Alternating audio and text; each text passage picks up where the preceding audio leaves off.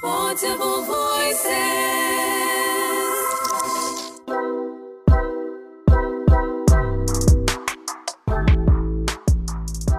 What's up, guys? Welcome to yet another episode of our 24 podcast. And today, guys, I'm all alone because we are doing something different. This is actually the second interview we are hosting on this podcast. And in this episode, we're going to be talking about everything fintech. And I'm hosting someone very interesting.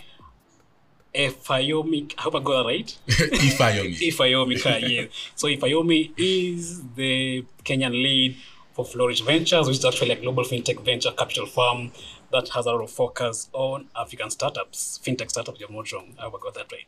Yeah. So maybe uh, Ifayomi, maybe just go ahead and introduce yourself. No, absolutely. Um, thank you so much for having me. Um, it's it's great to have this conversation and discuss fintech, which is a really exciting time on the continent. Um, so just quickly about myself, my name is Ifayomi Kar. Yeah. I work as a principal with Flourish Ventures. Uh-huh. Um, we're a v- venture capital fund. We invest in startups all across the world. Uh-huh. Um, we're based in Silicon Valley, but we just opened our Kenya office last month, and so I'm excited to be here and be in Nairobi um, and to, to talk with you. Yeah. And thank you mentioned uh, that you actually opened an office here in Nairobi. So tell us about this. Why Nairobi?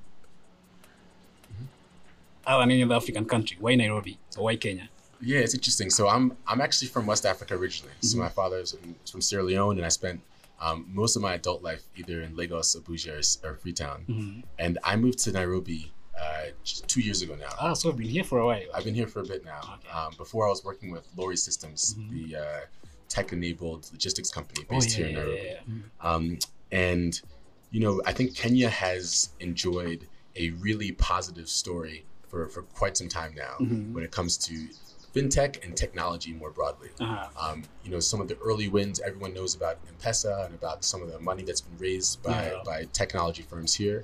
Um, and it's only continuing today. Yeah. And so if you look at, you know, we just opened an office last month, but we've already had three, three or four investments here in Kenya. Wow, already? Um, for years, yeah. Okay. Um, and so we knew we we looked at this opportunity, and I think for us, um, you know, we want to be on the ground, and so we have a team based in London that, that focuses on Africa as well. But we realized that things are actually moving so quickly now. Yeah. Um, even with COVID, even with some of the the, the hardships that, that have happened in the last couple of years, uh, the trends and the opportunities are moving very quickly. And in order to be on top of that, in order to be in front of that, which is where we try to be, um, it's important to be on the ground, to be able to engage with not just entrepreneurs and investors, but others in the ecosystem that are helping to move things forward. Yeah. And so that's why we wanted to have a presence on the ground and be based here. Ah, okay. And it's interesting that you mentioned actually focus on the ground. And I think, you know, your area of focus being fintech, uh, I think it's, uh, you know, uh, Africa has been described as one of the most exciting markets when it comes to fintech. Yeah. So, from your own opinion, as you know, uh, how would you describe the fintech space in Africa right now? Where are we? Where exactly? Yeah, you know, in this very moment, we're, it's probably one of the most exciting times for fintech in Africa. Um, and here's, here's why. It's not just because there's exciting opportunities, there's exciting investments. Um, it's because the amount of resources that are being put into fintech, particularly for startup fintechs, Uh-huh. is more than it's ever been. Um, and that's been that's been evidenced by some of the um, new developments. I mean, we've seen some major investments. One of our portfolio companies, Flutterwave, um, they just raised you know over 150 million dollars uh, last month, and so they're now valued at over a billion dollars. Wow. One of the first fintech unicorns on the continent, um, which is exciting to see. And you know, a lot of the capital is coming from local investors who are those who have started this trend. But it's actually shifting. You know, a lot of external investors are also putting resources into Africa. And I think for a long time in Africa, we've had people taking from Africa without putting in. Yeah, exactly. And now we see a lot of people willing to invest in, in not just entrepreneurs, but in, in whole ecosystems in Africa. We've seen the same with with um, we've seen the same with Paystack in, in Nigeria, where uh, you know they came and invested in the company as well. Uh, we even see it with companies that aren't in fintech. Uh-huh. Twitter just opened a you know a big Yeah, big Ghana, presence in yeah. Ghana, um, and so it's very clear now that uh, you know foreign investors are recognizing the opportunity in Africa, mm-hmm. and that's actually leading to, I think, a bit more prominence and a bit more resources being dedicated to this space. And so I'm mm-hmm. excited to be a part of that, to be on the ground and to help a lot of these entrepreneurs capture some of those resources mm-hmm. and use it to help build and scale the companies. No, okay. And and you think this is actually something we're gonna be seeing moving forward? Absolutely. I mean, this is just the beginning. And you know, I- I- again, when you think about tech trends, right? Yeah. Uh, it's often these innovative tech companies who are the first movers. Mm-hmm. They're a big bit more risk takers, which is why you'll see you know Twitter and Stripe and some of these investors mm-hmm. coming first. And then after that, the mainstream becomes a bit more popular. So I think we're just at the first wave of it. Okay, and of course we can't we can't actually talk about you know those opportunities without us talking about the Africa Continental Free Trade that actually uh, was um, you know unveiled a couple of months ago. And of course, when you talk when you see these, uh, it actually creates a lot of opportunities, especially for startups, not just even even fintech startups, just startups across the board. So for the fintech space, what do you think this free trade? What, what what opportunity do you think it presents for especially now let's talk about fintech so startups considering it's it's your area of focus Yeah.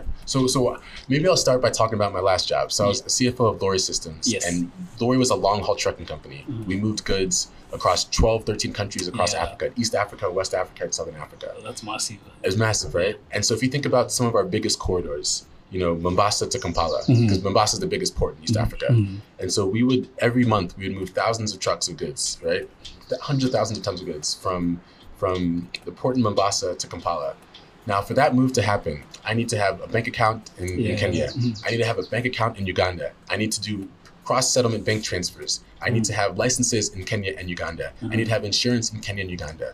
And if you think about um, all the efficiencies that come from that, right? And especially when you think about financing, um, if you look at the goals for the free trade agreement, you know, the two ones that stick out for me is providing a single market for goods. Yeah. So a way that we can um, have trade without having restrictive tariffs and barriers. Um, and the second is to facilitate investment, Mm-hmm. right? Because so much of our investment is concentrated in either your country yeah or more specifically, you know, your your small community, Yeah. right? You know this person, so you invest in their company, or your friend told you about it, so you invest in it. Um, I think the the goal for Africa, and I think the, the reason why it's actually so exciting to have a free trade agreement, is because it opens up this opportunity mm-hmm. for for cross border trade. Yeah. But also, uh, there's a mentality shift mm-hmm. where we all are a collective. It's not just each individual group, mm-hmm. tribe, or country trying to facilitate their own their own needs. So I think it's really exciting, and I think for fintech, it'll make it much much easier for Yeah. companies to operate, and it'll increase the opportunities they have to invest in other places. Yeah, because previously, I mean, before this trend came in, there are so many barriers that are actually hindering even for other solutions to expand to other markets. Absolutely. Yeah. Yeah. And I think those barriers, I mean, again, you know, each time we, we talk about so all these companies want to grow fast, want to mm-hmm. scale, and mm-hmm. want to be Pan African countries mm-hmm. or Pan African companies. But to be Pan African company is incredibly challenging, right? A company has to register in Kenya, and if they want to go to Tanzania, it's a whole different. You might as well start a new company. Yeah. You know that we don't have those those opportunities for to fast track uh, um, that type of scale, and so hopefully this helps open that up. Mm, okay. And and uh, based on that, I, I read so much about startups, especially fintechs. And uh, one of the things I've been gathering is like, uh, you know, from as early as 2020, yeah, uh, figures show that VC funding for African tech startups, African fintech startup, had risen by 51%. So one thing I always want a specialist like you to explain to me why there's always so much interest by VCs in fintech startups. Yeah, and maybe to answer that question, I'll, I'll, I'll go back again and like what, you know, I'm a VC. What is mm-hmm. my goal, right? Mm-hmm. My goal is I raise money, I raise capital from Yeah. investors, mm-hmm. um, you know, different types of investors, and I need to in five to seven years show a return for that capital. So I need to pick companies that will grow 10, 15, 20x, right, in size in five to seven years. So that means these companies, it can't be traditional traditional companies, right? Because their growth scale is not going to be that. Yeah. Um, so it has to be companies that start at uh, with an idea Uh-huh. but have the potential to grow 20x in five years, right? And so as a VC, you have to identify what sectors can provide that type of return. Uh-huh. You know, you you know, there's some sectors that fundamentally you won't be able to get that return. You know that for for the tr- uh, traditional brick and mortar um, sectors, uh, like things like traditional manufacturing, Yeah. um, you know, you can get very solid returns. You can make a lot. You can make good money, Mm-hmm. but you won't get the return expectations that venture capitals need Mm-hmm. in order to to raise a fund. So it's basically like running any other business. Running other business, right? And so you need to make sure that you've identified what sectors can that be before. Mm-hmm. And so, and, and to answer your question, your question is why are VCs looking at fintech? Well, fintech is the foundational infrastructure that enables all types of growth in Africa. Mm-hmm. What do I mean? So I, you know, beginning early in my career, I worked at Jumia, Uh-huh. and Jumia, no one thinks of it as a fintech company. It's e-commerce, it's Mm-hmm. Logistics. The only thing that makes Jumia, that, that one of the, the, the priorities for Jumia to scale it was always to facilitate payments. Mm-hmm. In order for them to grow their, their business, they needed companies like Flutterwave and Paystack to come in. Mm. They needed M-Pesa to come in so that they can do deliveries and not just do cash on delivery, but they can have people pay before they get delivered. Mhm. That helps increase their working capital flow. Mhm. So all these things, I mean, fintech is, is the, the base layer that enables all the growth for all types of other industries, Mm. um, including e-commerce, including logistics. Yeah. And I think because investors are recognizing that the African growth story, Mhm. especially when it comes to technology and venture, Yeah. is really just starting to escalate. Uh, it's a safe bet to bet on fintech because fintech is, in order for that growth story to happen, Mhm. you need to have this layer of payments and credit, Yeah. right? In order, or otherwise you won't get to those achievements. Mhm. And so I think VCs like ourselves, um, we, we are really excited about fintech because we think that um, fundamentally it is an enabler for so many other sectors Mhm. and that the opportunity for growth is so high Yeah. because we're starting from a low base. Yeah. True. Um, and, and I'll talk about one other thing, right, from a different angle. Um, you know, Flourish, part of our, our, our, our objective is to enable um, financial freedom for those for those globally. Mhm. And in our minds, one of the biggest the biggest um, opportunities for equality and for growth as a as a world, as, a, Mhm. as, a, as humanity, is to enable financial empowerment. Um, and fintech provides the best chance, in my mind, to do that. Mhm. Why do I say fintech? Well, if you think about the the many issues that we have um, that we've encountered, Mhm. uh, some of them are structural. Some of them are are day to day, right? Uh, different people have tried. We Yeah. have governments tried. We had public Mhm. sector. We've had NGOs. We've had all these people try. In my experience, the the the place, the the, the sector that has had the most has catalyzed the most change Mhm. and the most sort of leapfrog growth Mhm. has always been venture capital, always Mhm. been entrepreneurs. Mhm. Entrepreneurs will hustle, will fight to make things work Yeah. in a ways that bigger institutions can't. So if you think about the nature of the problems that we face in some of the markets where we operate in, in, in, in Africa, Mhm. um, I think that uh, entrepreneurship provides the best opportunity to solve those problems. Yeah. And I think if you think about the financial sector, that same thing goes. FinTech is probably the best placed Mhm. uh, to solve the issues we have with people not having access to mobile credit, Yeah. not having access to mobile wallets, not, Mhm. not being able to make transfer payments without exorbitant fees. And this actually things that big institutions like banks were have been trying to avoid. You know. And if you think about the banking sector, I mean, I think the banks, I, I've worked with many of the banks here in Kenya and Nigeria, across the continent, and they are all uh, well meaning. But if you think of the, the goal for a bank is to make money, right? Yeah. And so oftentimes the banks aren't incentivized to develop products for people that don't reach a certain segment. Mhm. So that means for micro businesses or for uh, low income earners, they, it, it doesn't make sense for a bank to give you credit. It doesn't Mhm. make sense for a bank to develop a facility to service them. Mhm. And so if you think about that gap where there are still many, many people who don't have access to banking services, but still would benefit from them, Yeah. I think entrepreneurs and fintechs are probably the best place to solve that. Because actually, banks don't really build solutions. They don't. They're not supposed to. That's not their goal, right? Their Yeah. goal is to make money. yeah. And they make money based on having certain customers and offering certain products. And so for them, if you think about it, what is their incentive to offer products to people that aren't going to make the money, Mhm. right? It's really expensive. Um, whereas fintechs, there's a very different sort of uh, uh, alternative, there's Yeah. some different objectives. Ah, okay.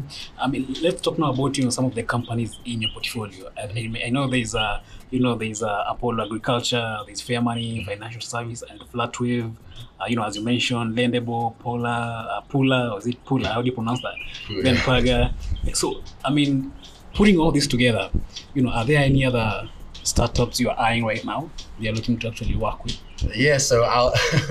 I know I'll- it's gonna be hard for you to mention Yeah. names, but so, so maybe I'll say I'll say to the I'll, so I, I don't want to give specific Yeah. companies because I might get in trouble for that and I don't want to get in trouble today. Um, but I'll talk about a few sectors that I think are really really interesting right now. Mhm. Um, one is what I would call embedded finance, Mhm. which means we invest in fintech, but there's a lot of companies that can offer financial services products Mhm. that aren't fintech companies. Um, here's an example. In Kenya right now, we have um, Sokowatch yeah. they do deliveries to informal retailers. They Mhm. give FMCG goods, Mhm. you know, um, and most people think of them as a logistics company, Yeah. right? They work with merchants and they deliver goods. Mhm. But ultimately, Sokowatch is best placed to be a financial services company Mhm. because all these merchants they have a they have visibility to how much they're ordering, to how much they're earning. Mhm. Um, so they can offer these companies credit for Sokowatch goods. Mhm. And then once you offer credit, then you start to have a transaction history. Mhm. So then you have a, a whole window of financial products, Mhm. insurance, um, mobile wallets, uh, peer-to-peer payments. And so they actually are best placed, Mhm. you know, if you think about who can service informal merchants, Mhm. which are obviously every every corner you go to in the street, you'll see an informal merchant. Who's best placed to do that? Well, it's actually a company like Sokowatch as opposed to a traditional lender. Yeah. So a traditional lender won't know how much their person is ordering. Mhm. They won't know, um, you know, how much they're earning every month. They won't know how reliable a customer they are. And so uh, this whole segment of embedded finance has really emerged, I would say, in the last two to three years, Mhm. to be very popular. Where I've started to look at so many non-traditional fintech companies. Mhm. Um, you know, you could be a hair salon or you could be an ad company. Mhm. And if you have a, a, a repeating customer set and you start to collect data on that customer, Mhm. that means you are you are you can be a financial institution. Mhm. You know, you won't be a bank, but you can partner with people to facilitate a lot of different products and Mhm. services. Mhm. So I'm really excited about that because it just expands the addressable market for so Mhm. many of these companies. Mhm. Um, and then the other one I would say is sort of this open API infrastructure. Yeah. You know, everyone's talking about APIs and who has access to APIs. And so a lot of these companies, uh, you know, right now, there's not an open banking culture in Africa quite yet. Mhm. And so for a fintech company to access, uh, you know, a bank's data or a bank's APIs Mhm. is really, really challenging. Yeah. And so a lot of companies are trying to do what Plaid did in the US, Mhm. which is um, facilitate an integration between uh, you know companies and banks, Mhm. so that so that if I you know apply for a loan through Branch, for instance, Mhm. instead of you know them having to I have to go through this long process to access my banking information Mhm. and submit it and get it verified. Mhm.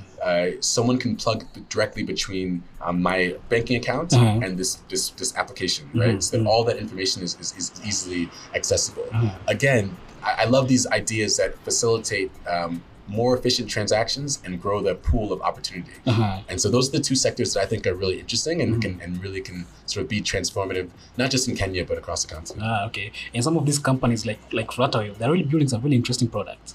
Absolutely. I mean, if you think about it, just going back to the beginning, like Flutterwave built the payment processor Yeah. and then the aggregator that merchants need. I mean, think about how many times you want to use your credit card Mhm. to order something from Jumia or to go to your restaurant or Mhm. go to a local store. Um, you know, that was five years ago. That was very, Yeah. very, very Mhm. challenging, right? And if you think about Flutterwave, it's so exciting because um, they're an integrator of a system, Mhm. right? You still have the credit card companies, Visas and Mastercards. Yeah. You still have the banks. You still have all these other players, the POS devices, etc.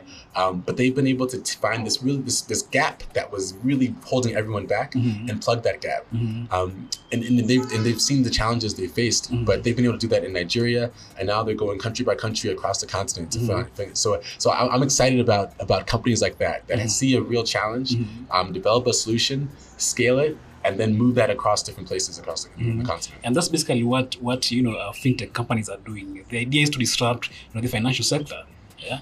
Exactly. And, and and I think I mean and, and you know this as well. I mean, disrupting the financial sector is really challenging, right? Mhm. Because the incumbent players oftentimes they're Yeah. making a lot of money Mhm. and they are they like the way that things work. Mhm. And so the, the the dual challenge of figuring out a solution, which is tough, right? You have to be smart, you have to be hustle, whatever.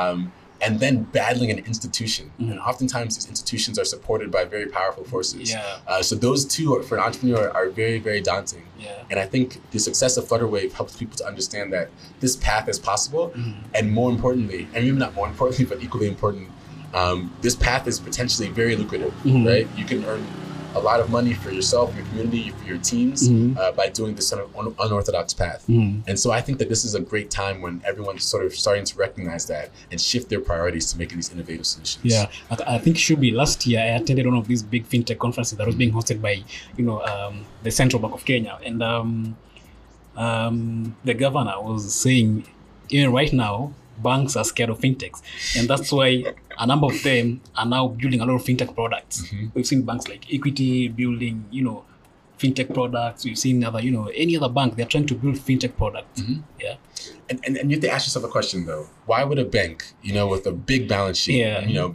tons of customers, they have the institutional backing of governments often, why would they be scared of a few 20, 30 year olds that don't have any money, that don't have any experience?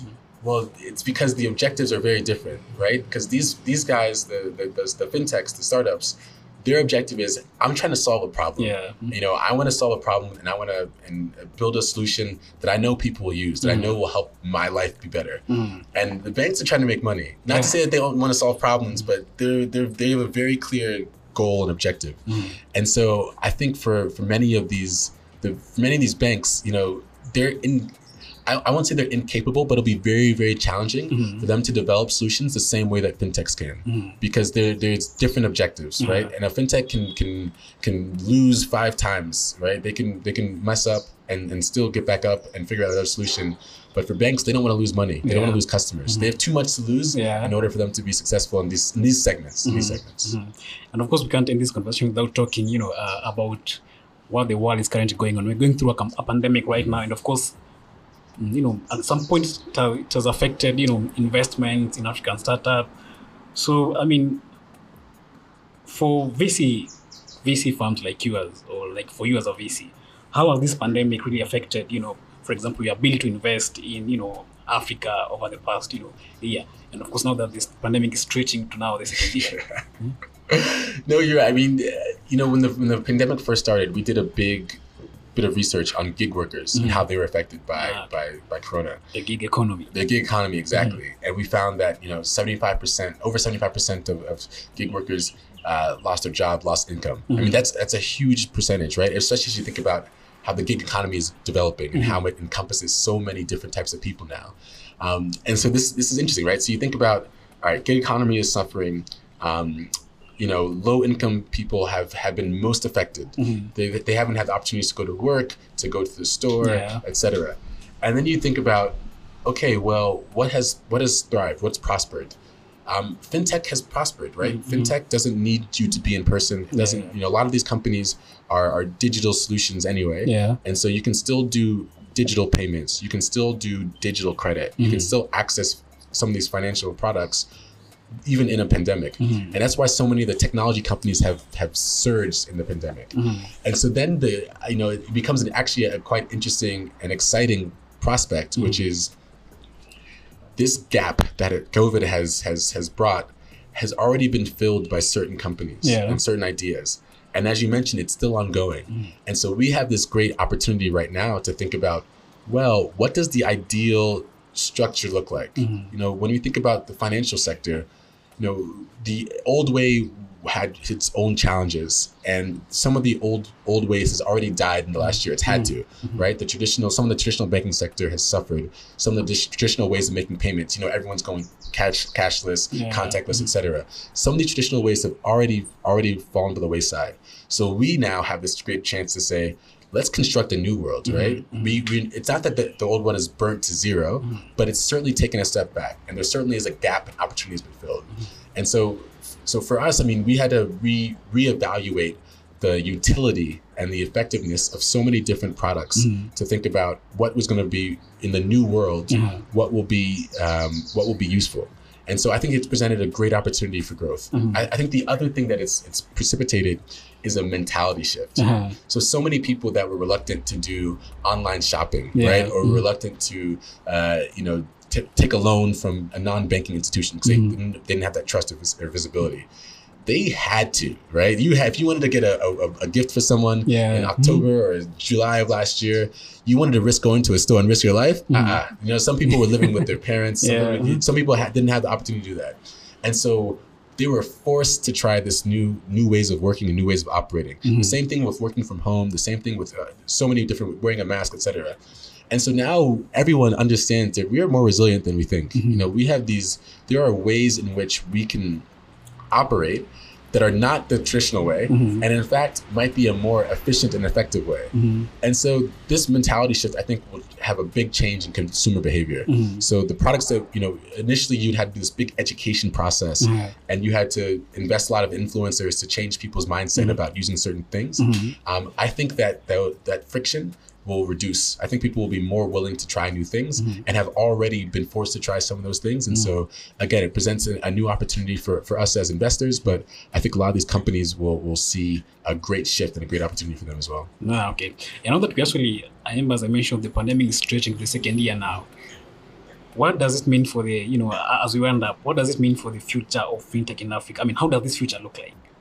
Yeah, no, absolutely. I think you know one thing you mentioned the AFC, AFC, AFCTA. I'm not sure if I'm making that acronym, Yeah. but the free trade agreement. Yeah. Um, and and the the beauty, what I, what I'm most excited about, you know, um, is is sort of the integration that's happening across the continent.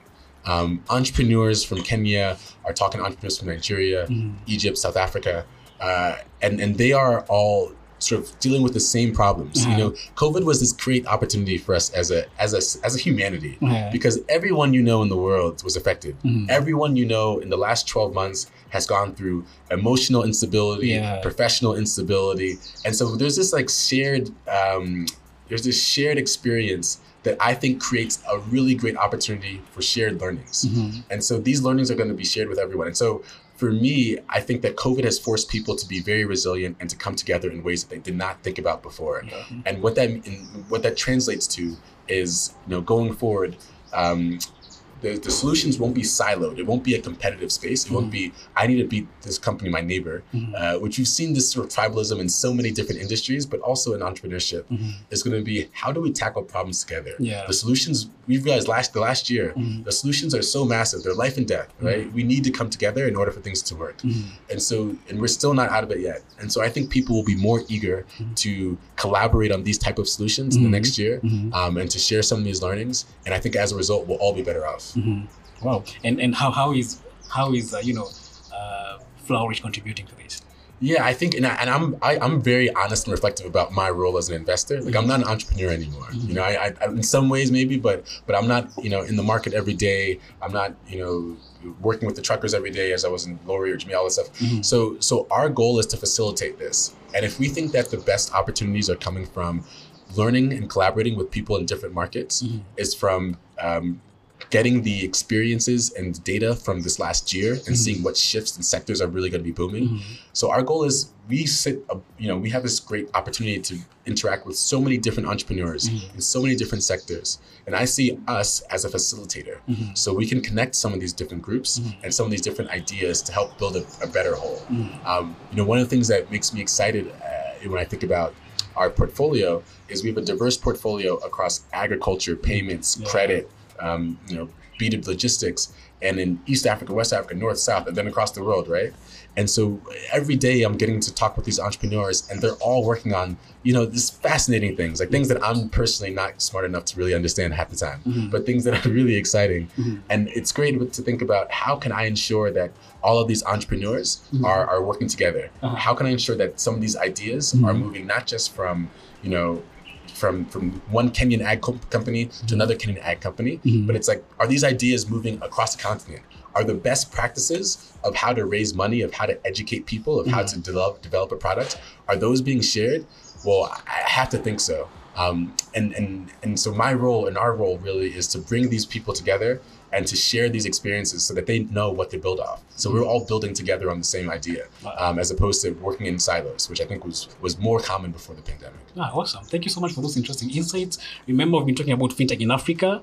And of course, this is a conversation we can't actually stop talking about because fintech, as we mentioned, it keeps growing. There are new trends, com- new trends coming up each and every year. So yes, thank you so much for those interesting insights. Remember, as I mentioned today, I'm alone. My partners in crime, Dixon and Emmanuel Chenze, are not here with me. But yes, I think that's it for this episode. Thank you so much for listening. Until next time, bye.